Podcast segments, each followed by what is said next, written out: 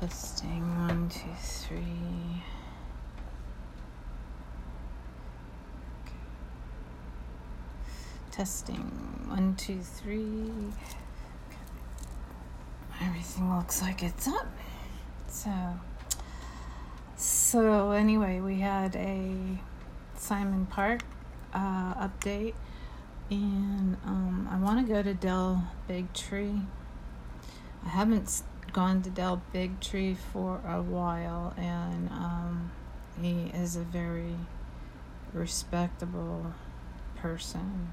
Um, I admire him hugely for sticking up for anti vax. So, um, I want to see what he's been up to lately. Here's one with uh, Robert Kennedy, you know, Jr. Um, I could play that and then a- another one. Let's do that.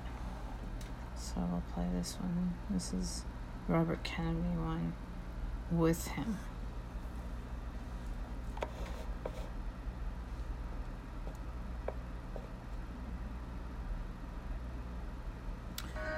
I'm getting ads.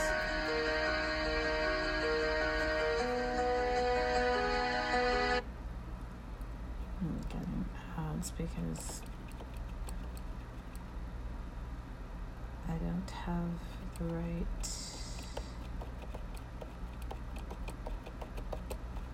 I was kicked off of YouTube. Well, the COVID, the problem with the COVID vaccine, I'll tell you. Well, here's the problem.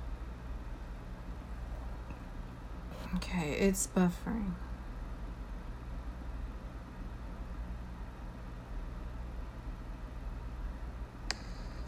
Is they would they have all these vaccines and they recognize that it's going to be really hard to get a vaccine that does what people say they would think it's going to do. So they have been reducing the standards to make it so that they can pass a vaccine no matter what. And what they think it's going to do is make it so that they don't have to worry about COVID at all. Right, oh, right. Is And that what they're- if you get a shot, you're protected, You're good. and and that you're not going to transmit it. Okay.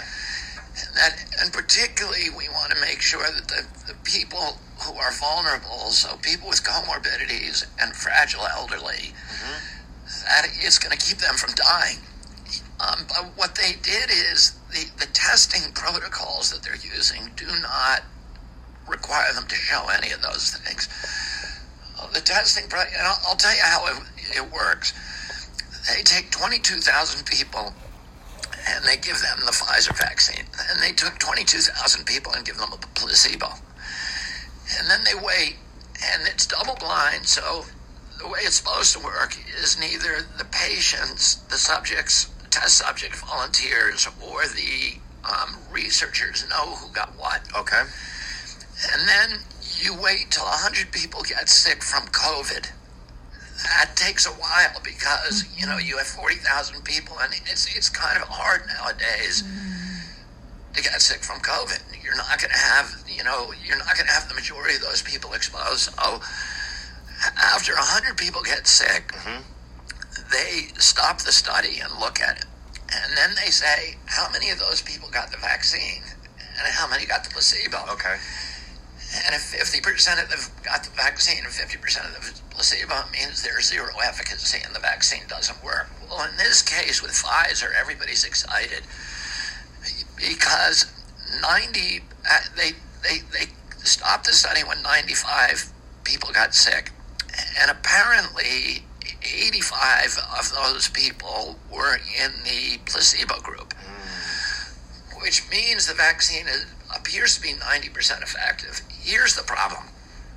They, the way they measure whether you have COVID is that you have one positive PCR test, you have one positive PCR test, and you have one symptom. So that could be a cough, it could be a fever, it could be a chill, it could be a headache, and you have COVID.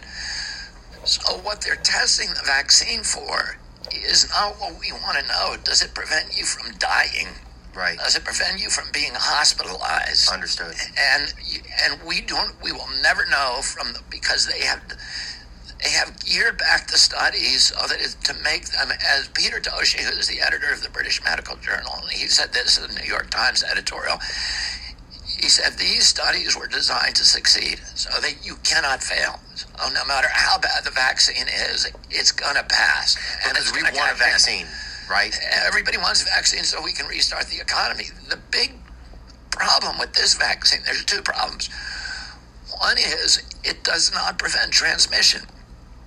That means I can get the vaccine and then I get exposed to COVID. I still give COVID to you and everybody on the airplane. You just don't experience it. I don't experience it, but it, it makes it even more dangerous Yeah. Because normally, if Nobody I got would know sick, you have it. I- If I, yeah, then I'd You'd stay home. Oh, I wouldn't infect anybody. yourself. But if I'm feeling like a million bucks, Yeah. and I'm still, I become a super spreader, like you know, typhoid Mary. Oh yeah. You don't want that, and yet that's what apparently this vaccine does. It stops you from knowing it, but you continue to transmit it. The other problem is that they're only testing them for a month or two months. You're not going to see bad side effects till maybe a year out. A lot of these, um, you know, injuries that you get from vaccines have very long incubation periods. Autoimmune disease like diabetes, rheumatoid arthritis, Graves' disease, Crohn's disease, um, IBS. You won't see these in, in a, or food allergies. Yeah, it takes a long time for those to incubate inside of the body and, and and what grow up. and what Pfizer's doing, which is very dishonest, is as soon as it finishes the study, it unblinds it so that everybody knows you got the vaccine, you got the placebo. And then it takes all the people in the placebo group and it gives them the real vaccine. So now we completely are unable to tell whether there's long-term injuries. It's like covering your future tracks, kind of. Yeah, exactly. And and it's a trick that they've used in the vaccine industry. It's the same thing they did with the Gardasil vaccine. But it makes it impossible for anybody to ever know whether the reason they're getting sick was because of that vaccine or whether it was just bad luck. So why is it that we've become so like?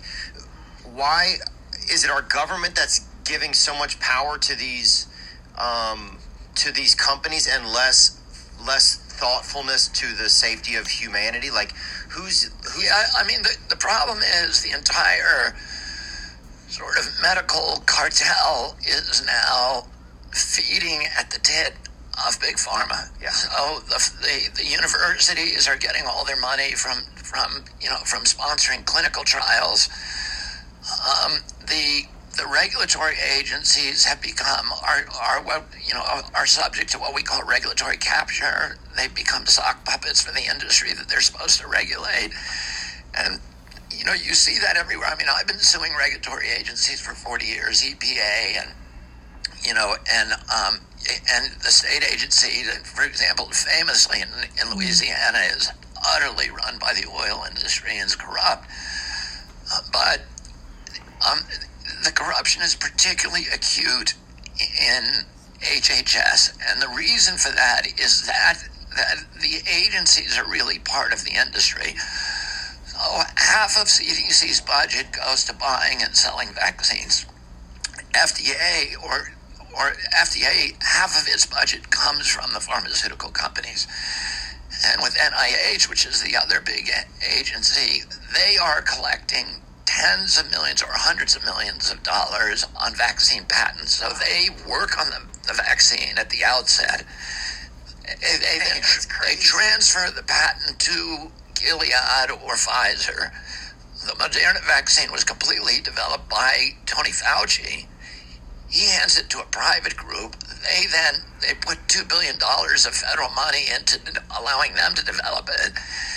And then Tony Fauci's agency keeps half the profits from the vaccine.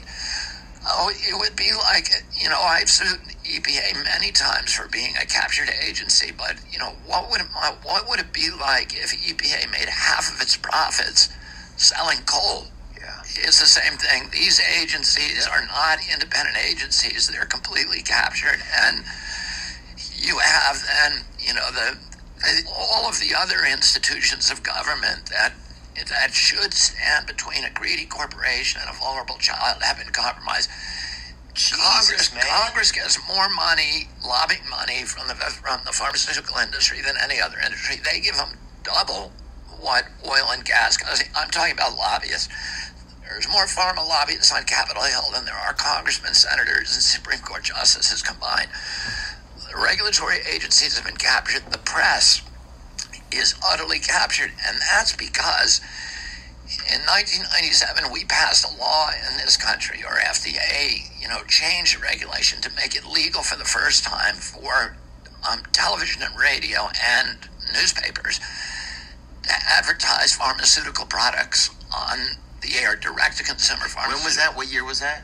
That was 97. So there's only two countries in the world that allow that. Everybody agrees it's a terrible thing to do. Oh, it, it's half of our commercials now as well. Well, but Roger Ailes, who founded Fox, told me that that there are 22 commercials on his average evening news show, and 17 of those are pharmaceutical. Oh yeah, I'm just trying to get through half a Family Guy. and Next thing you know, I have HIV by the end of the day. Right. So you know what I'm saying? It's just like the fear. It's and a lot of it's fear too. And they give you pictures of like, oh, here's a happy family, but you might have this looming in the distance. You know? Yeah, You might well, have Kevin Nealon scoliosis. said that he wanted to do one of those ads where, where you know they you know they list all these horrible things from the side effects, and the people are walking around half, ha- happy and laughing playing football. He said he just wants to do one of those ads where people are actually acting out the, side effects. so good. Man, he's so good. They don't have Good Afternoon and Other Times. Thanks for watching. Okay.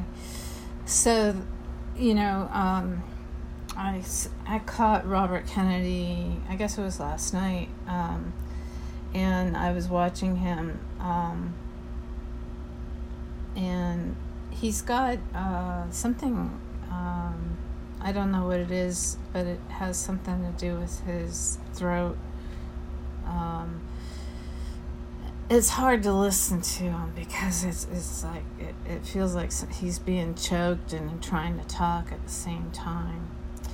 Um, okay, now this is Del Bigtree. Uh, this is the best speech he ever gave. Now that we've helped people customize and save with Liberty Let me get rid of this we can finally do some beach reading. Loud. oh God, Hey guys, guess that's what? what happens when Come check this out. What Check it out. knowledge? Let's sure what you're expecting to talk because I don't even know what I'm going to say. This is him.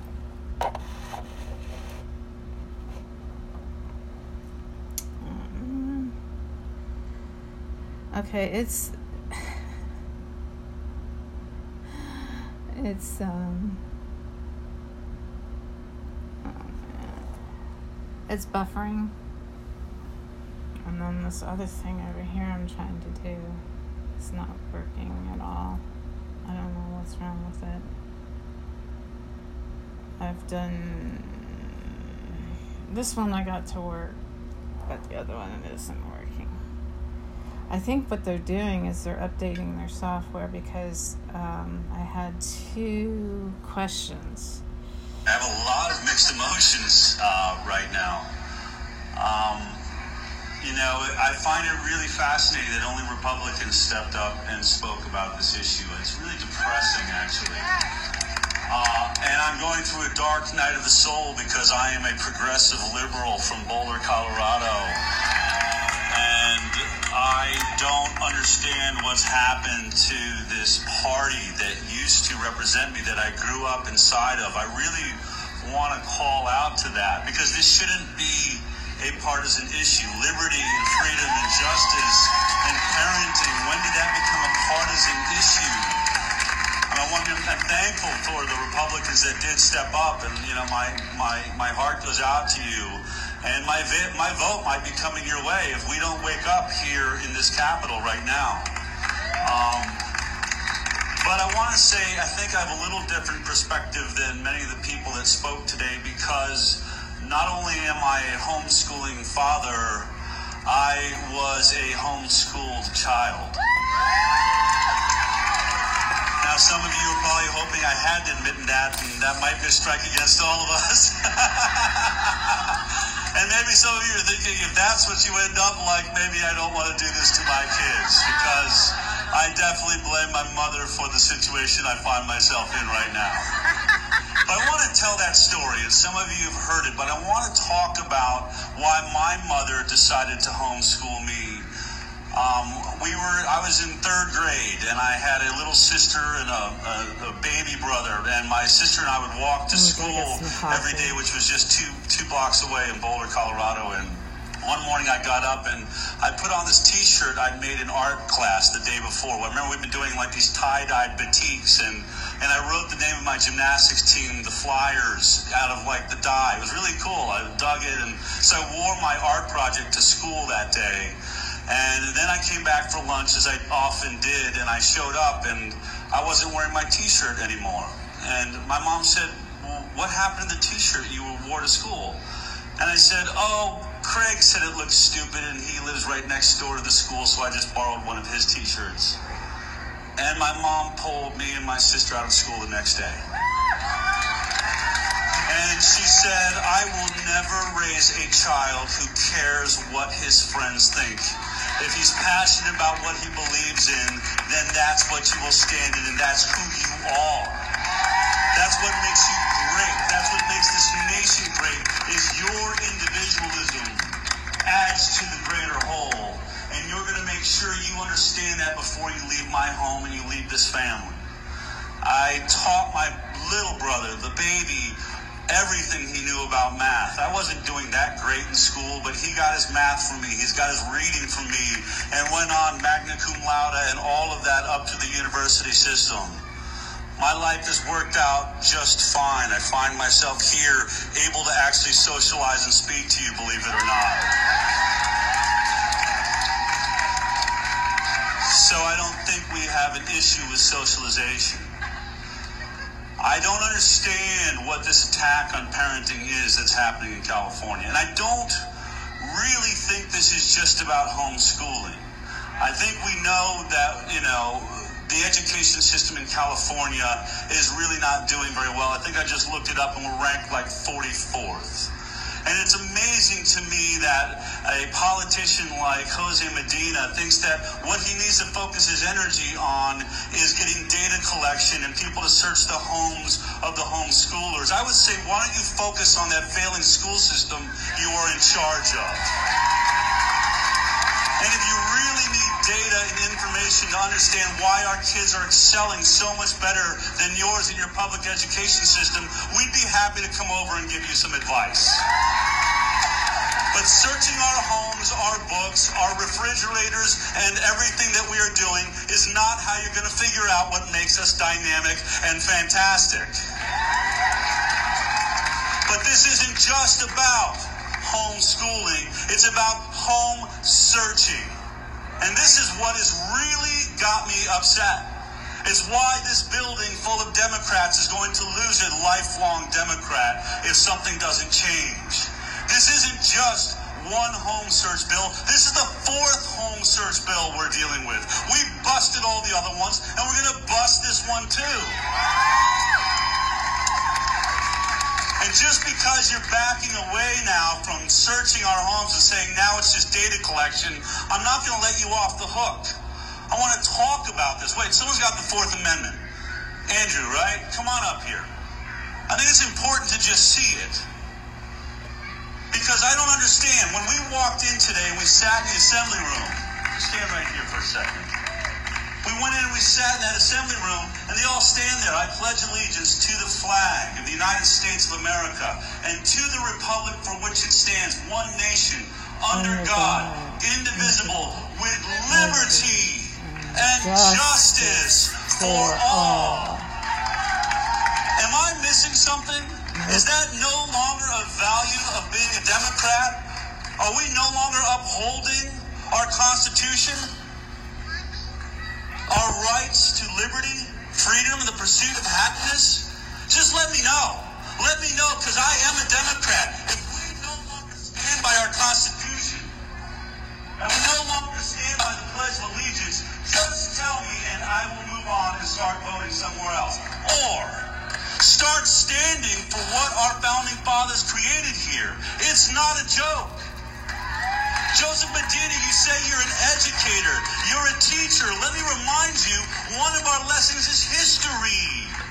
What does this nation stand for? What are we doing here? Who built this building? And I'm going to call you out right now. These are not Democrats I respect. Jose Medina, Susan Eggman, Lorena Gonzalez Fletcher, and Freddie Rodriguez. I don't care that you're backing away from this bill of home searches. Why do you want to search everyone's home? What's wrong with you? How is this an American value? And someone explain to me why you're so up, you know, upset with Russians meddling with our voting system when you're trying to act just like Russia. What is your problem? If you want to have a government that controls the people, decides everything for them, goes in and inspects their houses and collects data on them, then there are other nations that are much better at that than we are. Try North Korea. How is it that California is emulating that type of oppression? How is that a democratic value? And when we talk about history, please, let's read the Fourth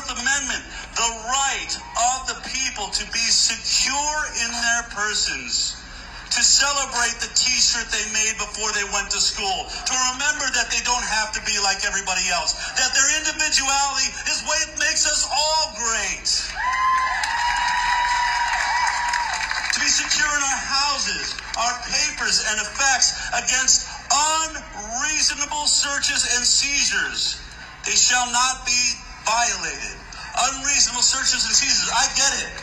One crazy couple did something horrific to their family. And now they're listed as homeschoolers. I'm not even sure if that's true. But what about homeschooling makes that the effort you're going to make to try and stop that happening again? We all want to see that stop. We don't want to see people treat their kids like that. But what does that have to do with homeschooling? None of these people are like that. We have higher rates of health in our children. We educate and we test way better than the other kids do. We have lower rates of abuse, as you've heard, and you can look all this data up. Why don't you try a computer before you search my home? Why don't you do your job? You don't need to search my home to get to the bottom of it. And you don't need more data. The data shows your education system sucks, and I'm not in it because I want smart kids. And I'm lucky I can do it.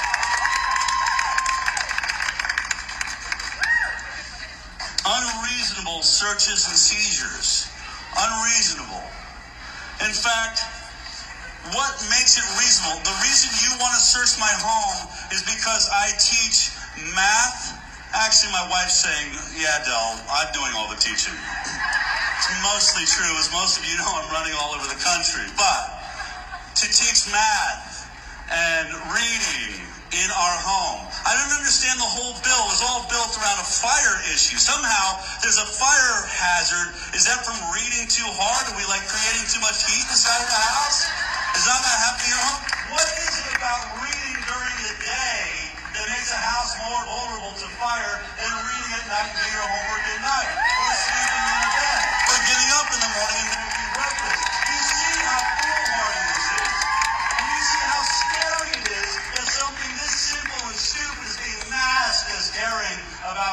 Homeschooling or the education of our kids? I have news for you. Every time I turn on the news, there's a teacher molesting a student. That's happening in your public school system. Why don't you investigate that? I think he blew my speaker out. My kids are safe all the time, 100% of the time when they're in school. And by the way, why do you get your education system to be number one in this country before you demand that I be a part of it? Then better than that, you make our education system in this country be better than the rest of the world before you demand that I have to be a part of it? We no longer are, are writing the most patents in the world. We are not creating scientists. We're not creating the greatest doctors. Everything's happening in another country. And every family standing right here is trying to fix that for you.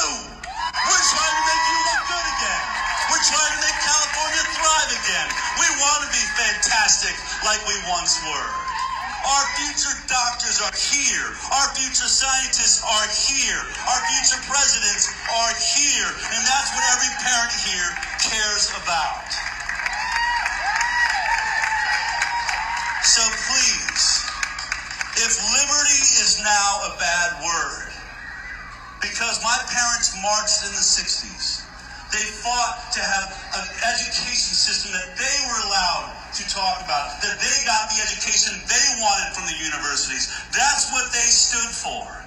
They raised me as a liberal. I always took that to mean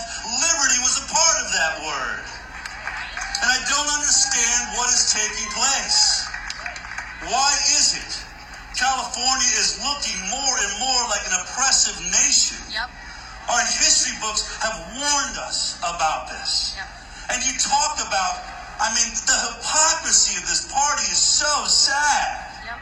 We're a sanctuary state, but we want to go and investigate your homes? I mean, think about that. One of these bills was we want to hand you some diapers so we can come in and search your house. From the same people that are terrified Donald Trump is going to take, you know, Latinos and send them over the border. Yet you want to invite him right into your home with a pack of diapers. How does that make any sense at all? Do you believe in freedom? Do you believe in stop and frisk or not? I thought you had an issue with racial profiling. I thought you had an issue with stop and frisk. This bill is stop and frisk of your home.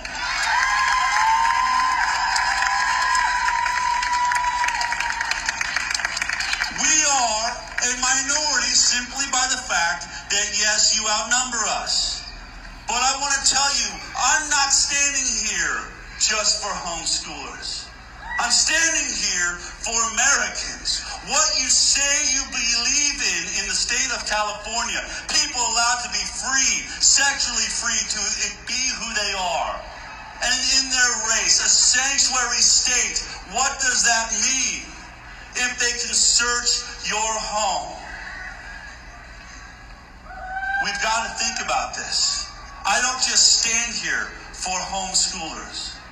I stand here for gays, lesbian, and bisexuals. I stand here for Latinos. I stand here for African Americans, Indians, and Asians. I stand here because what makes us great is our diversity. Not just in our race, not just in our religion, not just in our medical choices, but how we raise our children. Each one different from the next. In fact, when they say we want the data, we just simply want to collect data to know how you're educating your children. Are you using computer programs? Are you using books? Guess what? We're using different things for each one of our children. How are you going to figure that out? Think about this. Our education system is designed for each child as they are needing it. What do they focus on? What makes them dynamic? That's what homeschooling's doing. It's using everything available to us. We are not stuck. We are not entrenched. And we're not screaming at our kids because they don't get it. We're finding out what makes them get it. We're finding out what makes them great. Finding out what's going to allow them to stand at microphones like this and show up at town halls like this and be eloquent and get back to demanding that America truly be free and wonderful and dynamic as our forefathers intended. We're not here to make fun of our Constitution. We're here to teach our kids what our Constitution means. What it means to be free. And if this Democratic Party no longer believes in freedom, no longer believes in liberty, please just put a sign out here that says so. Please state that every time you run for reelection. Please let everyone know we no longer believe in freedom anymore. We no longer believe in liberty. We think we're smarter than you, and we think you elect us to do all of your thinking for you, to feed you, to clothe you, to educate you, to jail you when it all doesn't work out. I wasn't going to read, I was going through quotes. We all know the Ben Franklin quotes and everything else. Um, you know, the one I was going to say, those that can give up essential liberties to gain a little temporary safety deserve neither liberty nor safety. That's Benjamin Franklin. But this one, you know, I want to read it because saying things like this, it seems like you can get arrested today. But this is one of your founding fathers, and this is how seriously they took this. This is how seriously they spoke when they were talking about freedom when it mattered. If ye love wealth better than liberty, the tranquility of servitude better than, better than the animating contest of freedom, go home from us in peace. We ask not your counsels or your arms. Crouch down and lick the hands which feed you. May your chains set lightly upon you, and may posterity forget that you were our countrymen. That's Sam Adams. If you want to live in servitude, then go back to sleep. Let us do all your thinking for you. If you want to raise your kids to be dynamic individuals that feed the greater whole because they have new ideas and new thoughts and better ways to fix this mess many of you have left us. In fact, you're the head of the education um, department here in this building, Mr. Medina, and you're ranked 44th in the nation. Why don't you focus on your job, please? And leave those of us that are teaching our kids to do your job better alone. I'm no longer a Democrat. I'm not a Republican. I'm not a libertarian. I'm an American. I'm an American that carries the values of my forefathers. My children will be raised knowing do not trust any party. Do not trust any leader. Trust your heart. Trust your belief. Know what you know is true and step forward and speak that truth always. Never ever compromise yourself. Be fantastic. Be American and we will be and continue to be the greatest nation in the world. Homeschoolers know that. Everyone in public school, please start teaching your kids that. If you're in private school, teach that also. We will continue to try and make sure that the entire education system works. But those of you out there thinking, should I try it? Should I try homeschooling? Only if you want your children to succeed. I want to thank all of you for coming out here. I want to thank all the politicians in this building that work tireless, tirelessly trying to figure out very complicated issues. We do have complicated issues. There are scary people treating children in a bad way in schools, outside of schools, at homes, you name it, it happens. And it's sad for all of us. But our founding fathers were very clear. We can never let fear make us give away the entire purpose of this nation the reason we are here, the reason our founding fathers stood together, collected together in the face of tyranny and said, It doesn't look good. We may die here, but we will die standing on our feet rather than live on our knees. California does not want to live on its knees. We are one of the greatest, first of all, agriculture. I want to thank John Deere, by the way, for sponsoring this today. We have a gigantic nation sized economy. We have a gigantic nation sized heart. And we believe in freedom. And we believe in clean water. I have still have values. I want a beautiful environment. I don't want to think I have to choose sides. I've never understood why environment is a you know a partisan issue. I don't understand why parental rights are a partisan issue. Can we all stop arguing? Let's get back to our Constitution. Let's get back to our education as educators. Let's read our history. And let's remember that the entire purpose of this building is to figure out how to use the least amount of government to allow us to walk amongst each other. Otherwise, there's no reason down Russia. And there's no reason to put down North Korea. We are becoming that. And that is not our dream. Our dream is freedom. And freedom starts by striking down AB 2756. And I have news for any single politician in this building that decides that a home search bill is the way to fix the problems in this state, in this nation. Please, we have funding bodies here, and we will all put a basket together and collect money to buy you a plane ticket to go live with Putin himself.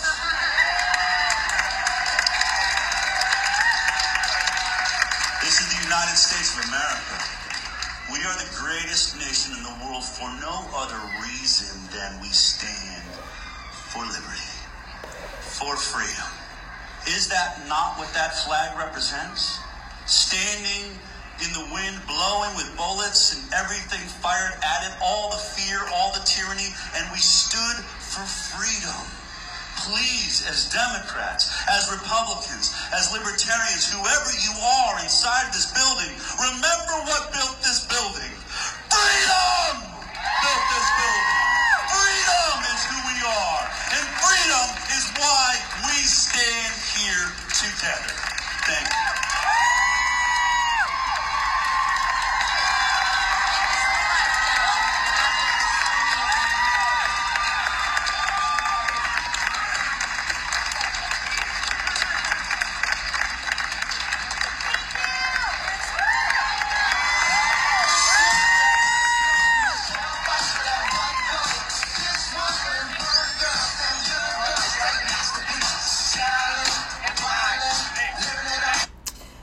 Okay, so that was one of the best speeches ever. Um,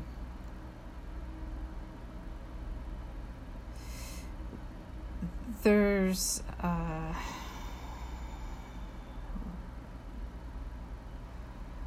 he has a show called The High Wire, and I'm trying to find. Um,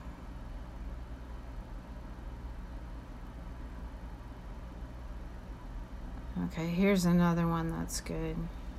Hey guys, Not guess the what? commercial. Come check this out. Check it out. Let's check it out. What is in here? Oh my. More people claim DTaP caused autism than MMR. And this is the problem with the biggest study now ever done. It does seem shocking that when you took MMR out, it didn't really make a difference.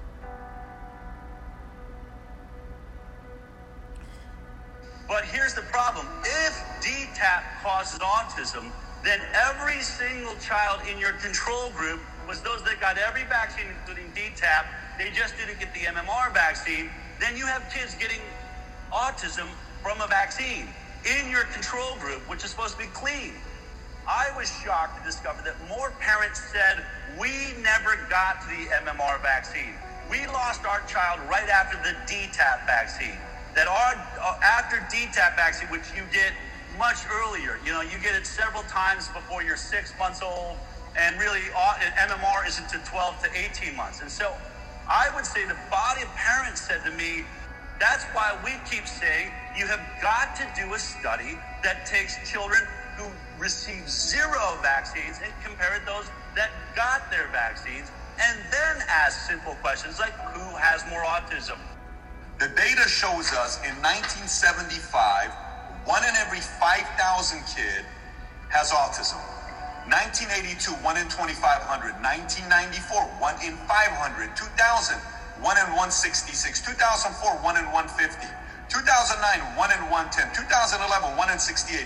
2013, one in 45. Projected 2032, one out of every two kid is going to have autism. Correct. Piles and piles of studies all the time saying this study proves that uh, the MMR uh, doesn't cause autism, or this study proves that all vaccines don't cause autism. Let me just specifically say probably the biggest study there is was last year. They call it the Denmark study, and lots of scientists pointed to it as this is the nail in the coffin of the idea that vaccines don't cause autism. Um, it took place in, um, um, was it Swedish or was Denmark? Denmark. I want to say it was Denmark. It might be Sweden. So it's a little bit fuzzy. I'm pretty sure it was Denmark. Anyway, the point being, they looked at thousands and thousands and thousands of children. And what they said was it was a comparative study.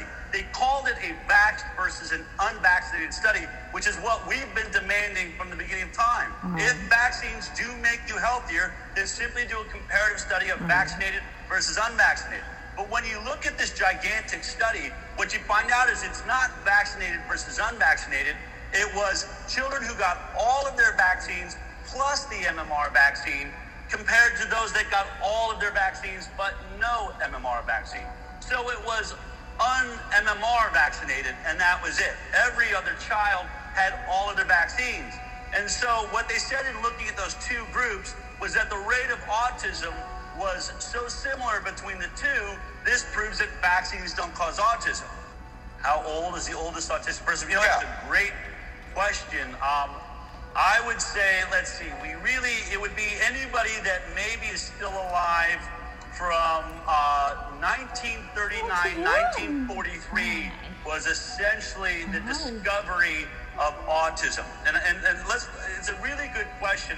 I've never heard it posed that way, so I don't have a singular answer to that. There is a famous uh, autistic ch- guy that I think is about 65 that I just saw an article about right now. But but here's the point: like if they're there, there's like one of them, right, or two of them. When we look back at the study um, in 1943 by Leo Kanner, who uh, really was the one that discovered autism, here's what flies in the face of the argument being made now. We're told autism's always been here. The reason there's an increase is we're just diagnosing it better. Well, if that's the case, and we're at arguably 1 in 32 children being diagnosed with autism right now, depending on which study you're looking at, 1 in 20 boys, because it affects boys more, then that should be the rate in every old folks home we go to. There should be, you know, 1 out of 20 men and 1 out of 30 women Yeah. in the corner of the room at 80 or 90 years old, repetitive motion disorders, never, you know, still in diapers from when they were kids, uh, you know, unable to, you know, have social contact. They don't exist. They are not there. And and also to make that point clear, Leo Kanner, when he found he had about 13 kids that he had gathered together that seemed to have this similar issue. 13 is what he could find uh, psychologists and doctors flew from all over the world to come visit and see those 13 children. If autism was always been here since the dawn of man at 1 in 32, then why did anyone need to fly anywhere to see these kids? So your point, and I think the question you're getting to is, if there is one, I'm sure there are. If we look back, 1943 is when we really see the first people. So there's probably 80, 90 year old uh, here and there. One out of, say, every 10,000, or maybe one out of every 20 20,000 was the rate then. Uh, but again, autism also does shorten your life. They tend to, I think the idea is that you tend to live, uh, you know, about 15, 20 years shorter lifespan than if you were a, a, healthier individual.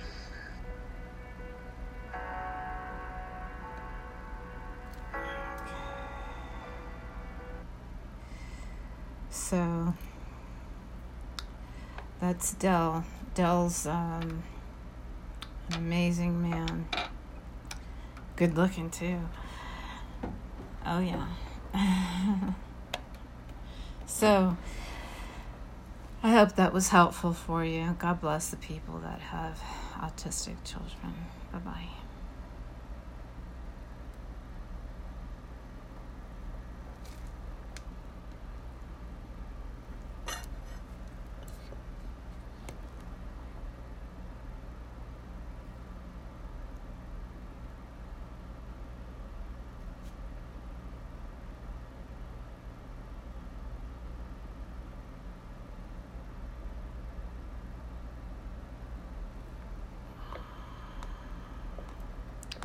Mm-hmm.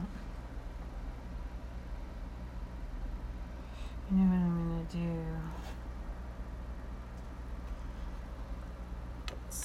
Switch these around. This is fully charged.